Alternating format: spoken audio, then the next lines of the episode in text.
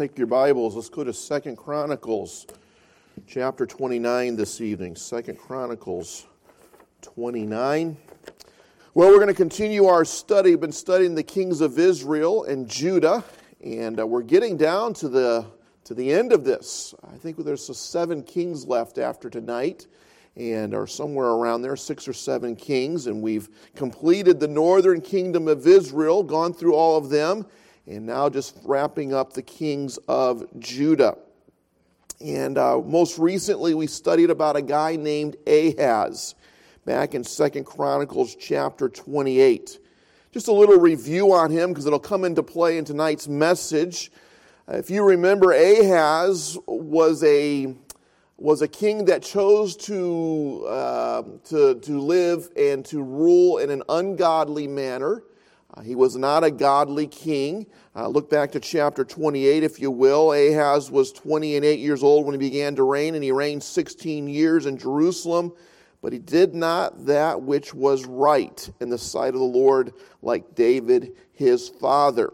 And so Ahaz was an ungodly king, but he had a godly father. And if we go farther back, he had a godly grandfather and good great grandfather and a good great great grandfather.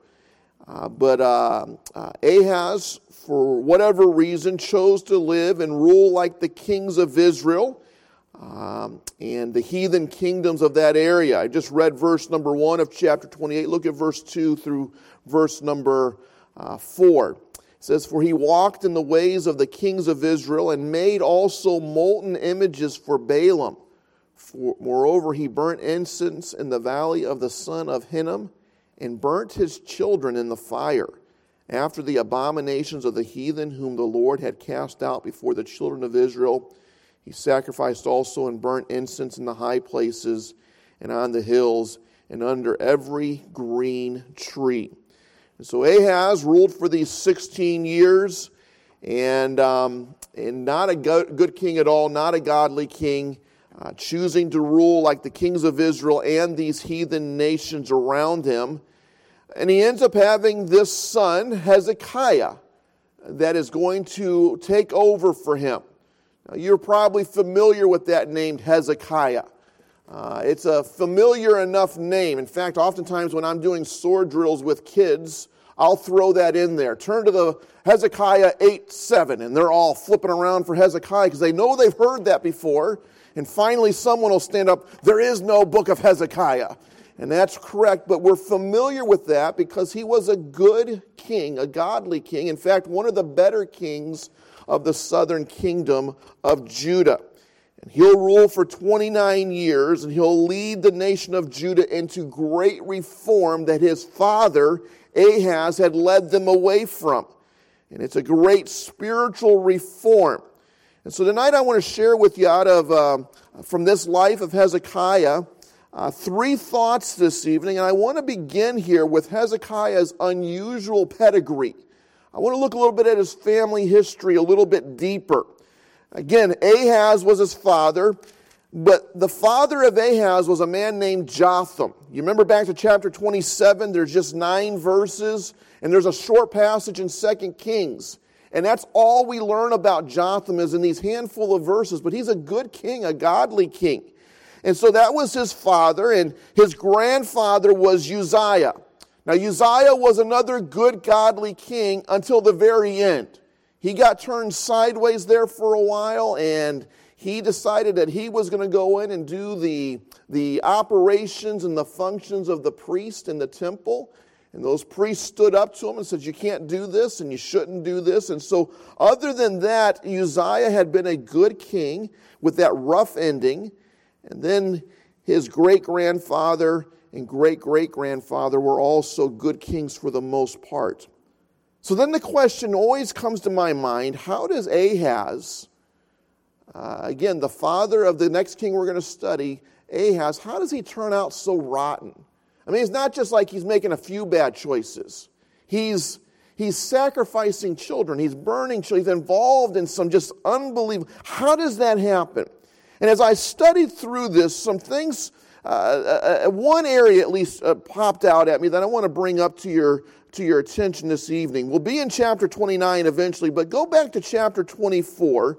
We're going to look at a handful of verses in several chapters, and I'm building my case for you this evening. And so look at chapter 24. This will go back several generations, several fathers or grandfathers back from Ahaz. Look at verse number 1. Joash was seven years old when he began to reign, and he reigned 40 years in Jerusalem. His mother's name also was Zibiah of Beersheba. And Joash did that which was right in the sight of the Lord all the days of Jehoiada the priest. All right, so there's Joash. He does that which is right in the sight of the Lord. Look at chapter number 25. Next generation or next, next king, Amaziah.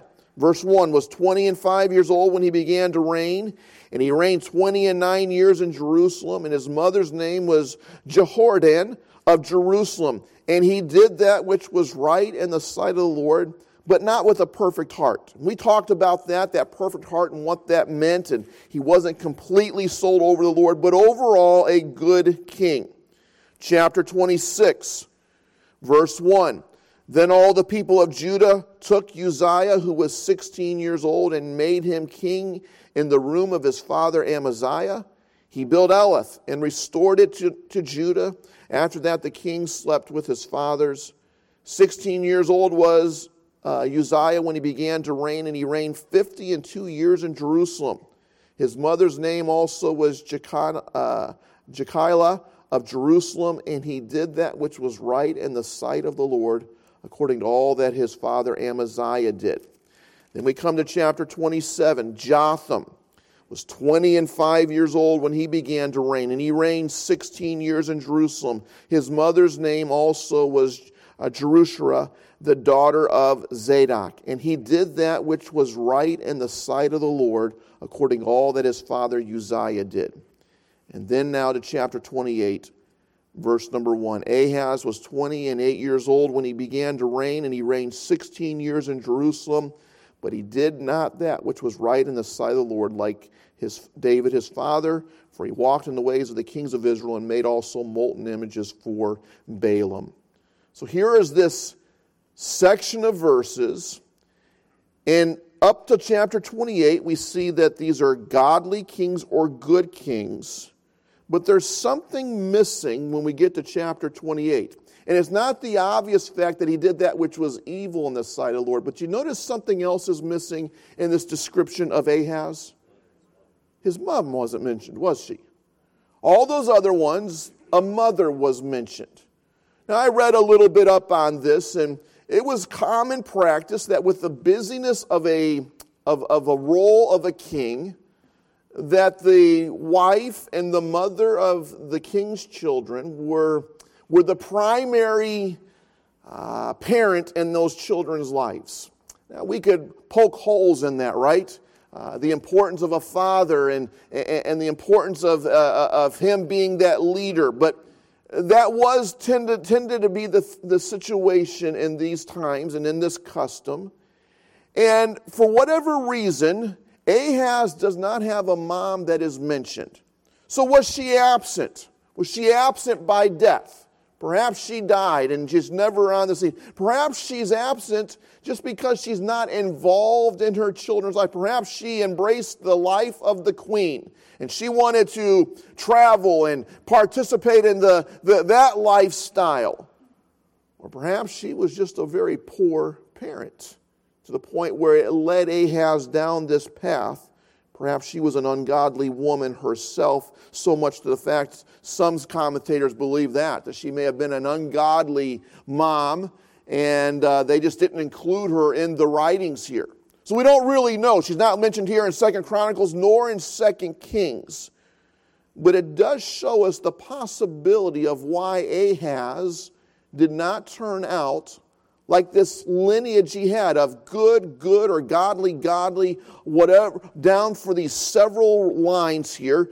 And then we go back to our king tonight, Hezekiah.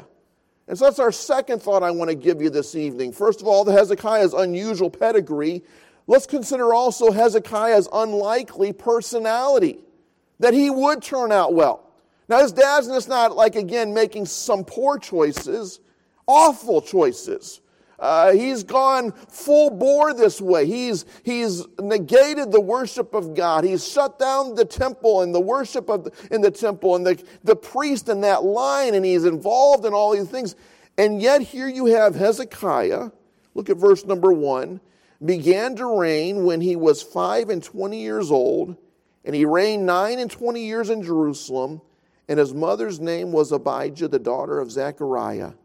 And he did that which was right in the sight of the Lord, according to all that David his father had done.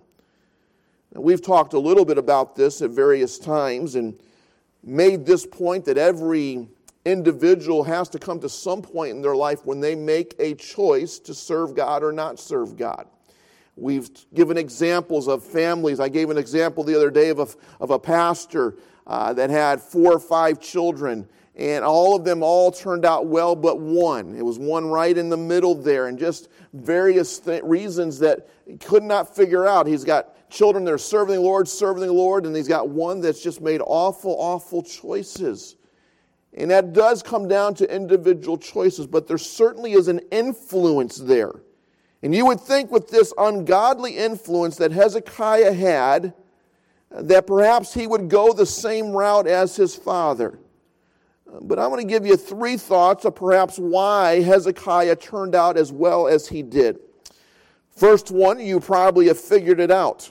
His mother is mentioned here in verse number one. His mother's name was Abijah. And it could be that in spite of having an ungodly father, that he had a godly mother, Abijah. In fact, the name Abijah means worshiper of Yahweh. Um, oftentimes, the names in the Bible and those Old Testament names, they are given in effect, and it, and it displays a characteristic or a character mark of those individuals.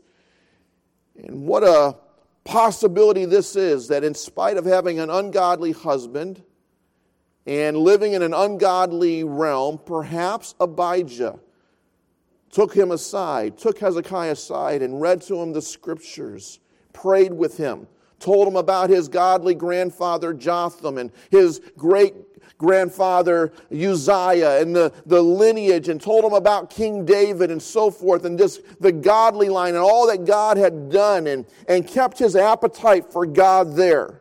It could be his mother. Also, in this passage, it's interesting that it says his mother's name was Abijah, the daughter of Zechariah. Who is this Zechariah? There are several individuals in our Bible named Zechariah, including one of the uh, minor prophets. But Zechariah, that most people believe that this, this man is, was a contemporary and a servant with the prophet Isaiah. Turn to Isaiah chapter number 8, if you will. Isaiah chapter number 8.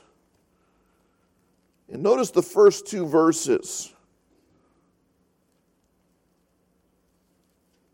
It says, Moreover, the Lord said unto me, Take thee a great roll and write it in it with a man's pen concerning Maher Shalhabash.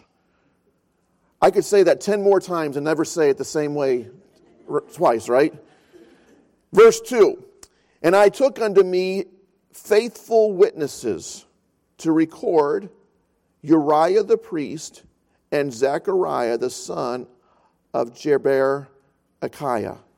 And so we believe that most Bible students believe that this Zechariah here, described as a faithful witness, that Isaiah would use him in the ministry and his ministry of what God has told him to do. They believe this to be the father of, uh, of Abijah and the grandfather of Hezekiah on his mom's side. And again, this possibility of this godly witness from a grandparent. And grandparents, I do want to speak to you this evening for a moment. I know Rachel and I were entering that realm of our lives where our boys are old enough to be out on their own and we're trying to loosen that grip that we've had on our kids all those years of you will behave and you will do this and, and now we have to release and let our children make their own decisions and, and one of these days perhaps we'll have grandchildren and we've got to be careful that we don't inf- push ourselves into that family circle too much but at the same time we can still have an amazing influence in their lives. And that's a, a, role that I think you should take seriously, grandparents and grandparents to be. That we would be that godly example. Uh, back in our church in Pennsylvania where I pastored, we had a, a wonderful example of this, of, uh, of some grandparents that for whatever reason, their child and that child's family, he, he chose not to really get involved with church and, and, and walked away from the Lord. And um, they were limited in what they could do with their grandchildren. But when they had the opportunity, they were always certain to try to do something around the Word of God, around the Bible, teaching their children, their grandchildren Bible stories when they're little kids, bringing them to vacation Bible schools and to as many church services as they could. And, and, I can remember seeing them and never not seeing those children at church very often, but when I did see them around them, they're trying to be a godly influence in their lives. And grandparents, you can make a huge difference in your grandchildren's life. Whether your children are walking with the Lord or they're not walking with the Lord, you can still be a great influence. And so we had a mother, a grandfather. And then Hezekiah was also a contemporary with the prophets Isaiah, Micah, and Nahum. He appeared to have a relationship and interaction with some men of God. And so not only did he have a godly mother and a godly grandfather, but potentially interacting with these spiritual men. And I would suggest that these three groups, or a combination of these groups, uh, could have made up for that difference that was lacking in Hezekiah's life a godly father, the influence of a godly mother, potentially, the influence of a godly grandfather and perhaps grandmother the preacher or the spiritual leaders in his life uh, can have an amazingly good consequence on a person's life. When again back when I was pastoring in Pennsylvania, we had a family that came to our church for a period of time and they were foster parents. And uh, their children were all grown and raised and this family had had dozens and dozens and dozens of foster kids through the year, sometimes just a night, and oftentimes they would stay with them for months, or even some of the kids, although they were never officially adopted, uh, would become they would become like adopted parents in these children's lives. And so periodically it was not unusual for Arlen and Sharon to show up at church with kids that I'd never seen before and, um, and they showed up at a uh, uh, uh, uh um, neighborhood Bible time week. We had in the evening we did the teen rallies, and and they showed up with a young man at one of those teen rallies that week, and um, his name was Trevor. And through that meeting, um, I got to lead Trevor to the Lord that week, and I think he was a sincere decision there was sincerity behind it. He was 15 or 16 years old, and, and so he made a good spiritual decision. He started at our church very quiet and backward and not, not coming out much, but the longer he was there, the more he was making himself part of the youth group. They done so well that he, they even let him get a job there in their local little town there in Clintonville, Pennsylvania, and he worked at the pizza shop. And then out of the blue, things are just going well for this kid. He's making, uh, he's at a good, stable home, and he's been making good choices spiritually. And then out of the blue, one night, he's, he robs the pizza shop while, that, while he's working, and he takes the, the owner's truck and just takes off. And um, Sharon called me and says, Pastor, Trevor's run away and he's done this and he stole this and we don't know where he's at. And he was kind of on the run for several weeks, but eventually he was caught. And um, right from out our back door of our, of our church there, it looked over a valley, and across that valley, just maybe, oh, I don't know, a thousand yards away, was a, was a youth detention center. And she called me up one day and said, Trevor's in the detention center right across the way from the church. And I said, Will I be allowed to go visit him? And she got me permission. And I went up there on a Sunday afternoon in between services one day. And I walked into this room where there was another family visiting a young boy over on the other side. And I'm sitting there waiting. And, and he shows up in an orange jumpsuit with uh, the whole get up. And he walks in and he's embarrassed to look at me. And he walked up to the table and I stood up and I gave him a hug and, and, and I said, Have a seat, buddy. And, and he's just embarrassed. And, and I began talking to him. And I finally got down to Trevor, what happened? Why did you do what you did?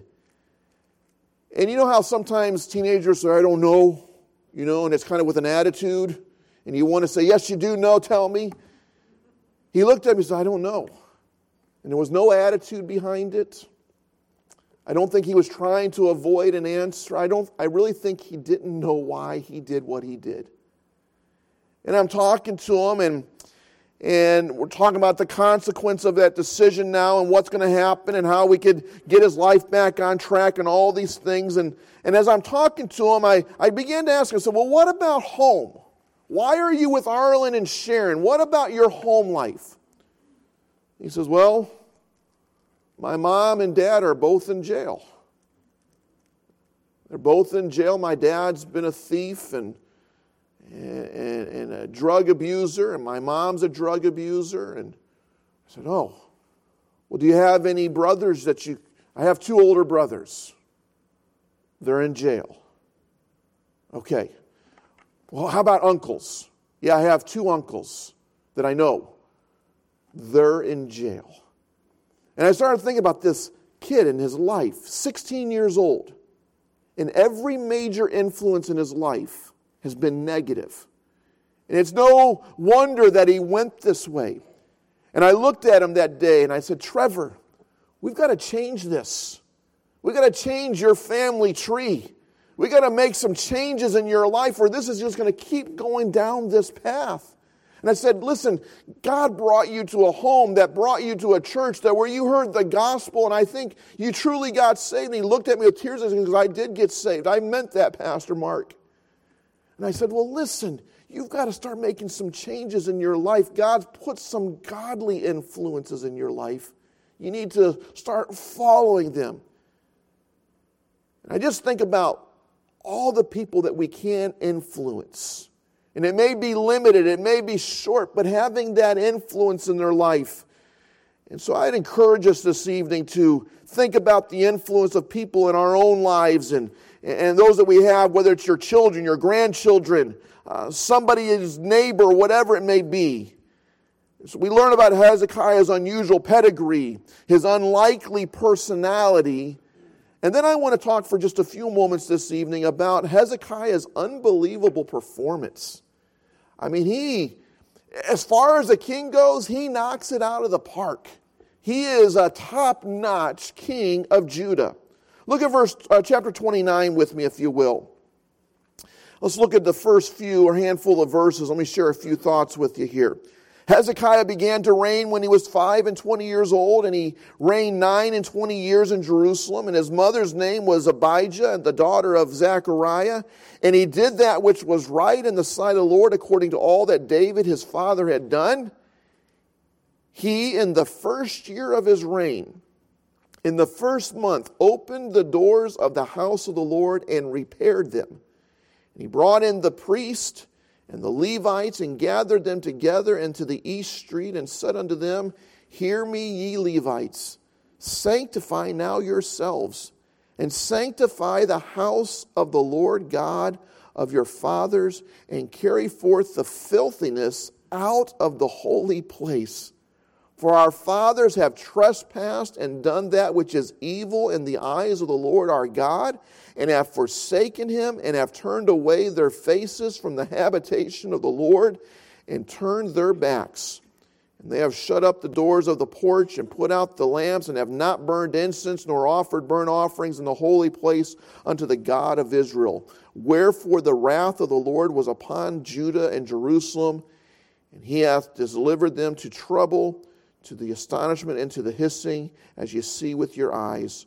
For lo, our fathers have fallen by the sword, and our sons and our daughters and our wives are in captivity for this. Now it is in mine heart to make a covenant with the Lord God of Israel, that his fierce wrath may turn away from us. My sons, be not now now negligent, for the Lord hath chosen you to stand before him, to serve him, that ye should minister unto him and burn incense. Let me give you a handful of thoughts from chapter 29 this evening. First of all, notice he began his work immediately. Uh, verse 3 He, in the first year of his reign, in the first month, opened the doors of the house of the Lord and repaired them. He began his work immediately. There was no settling in here, was there? There was no let me get a, a good feeling on this he had a mess on his hands and he immediately began working on this. Uh, uh, again, his father Ahaz has made a, a, a, royal mess, no pun intended, but a, just a, a huge mess, and there was consequences to that. Back in chapter 28, look at verse 5.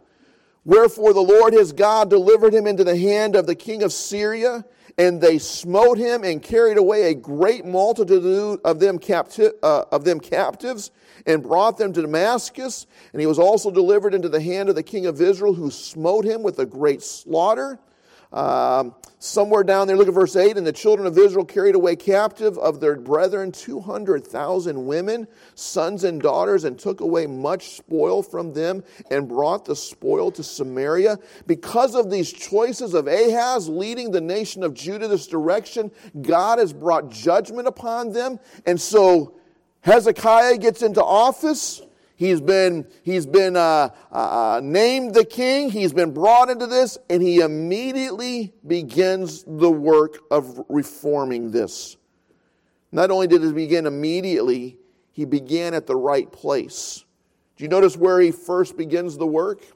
In verse number three, he opened the doors of the house of the Lord and repaired them. Whatever reform that was needed in the nation, the reform of the house of God took a precedence. Getting things right at the house of God was before getting things right in the nation. It always needs to be that way, church.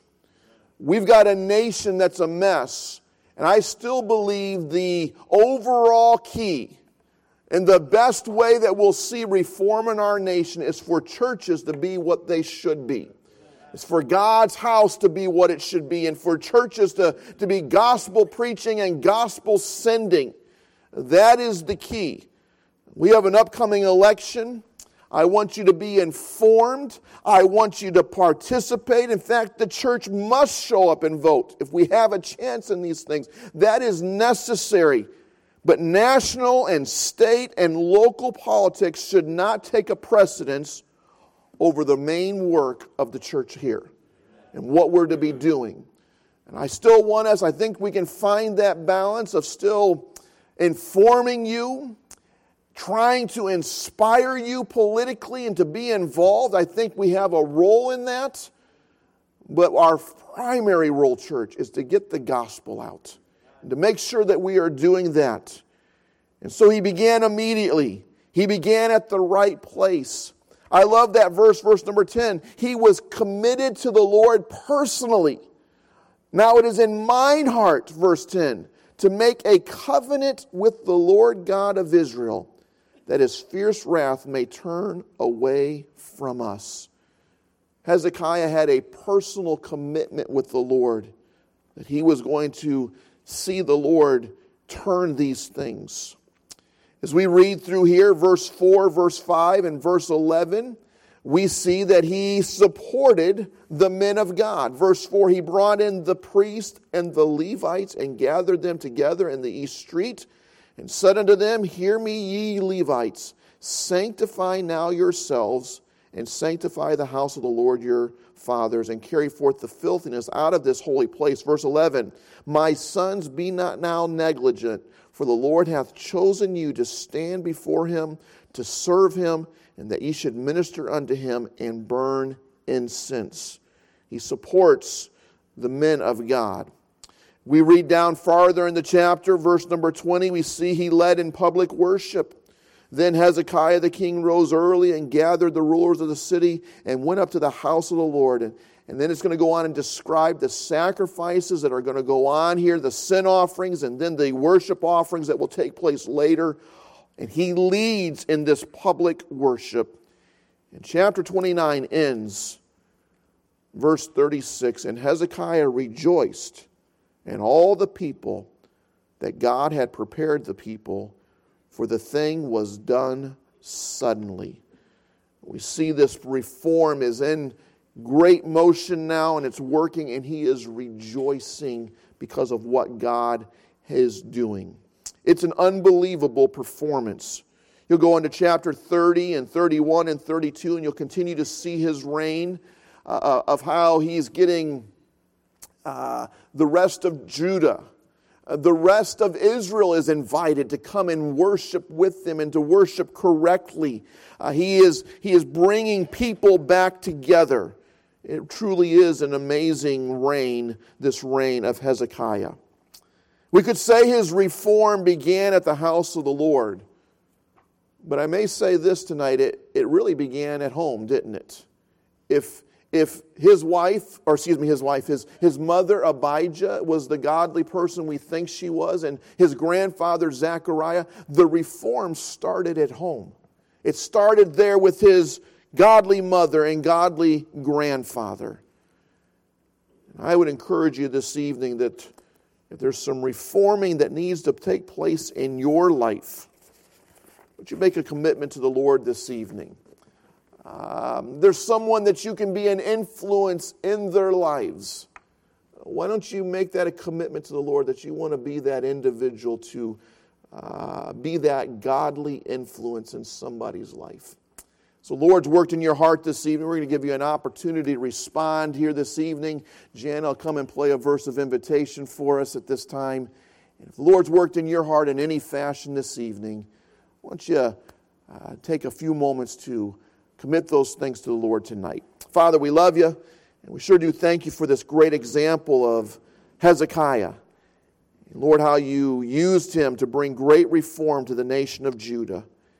And Lord, I pray tonight, Lord, that you've touched our heart in some fashion, in some area of something that was stated or something that your spirit impressed upon an individual this evening.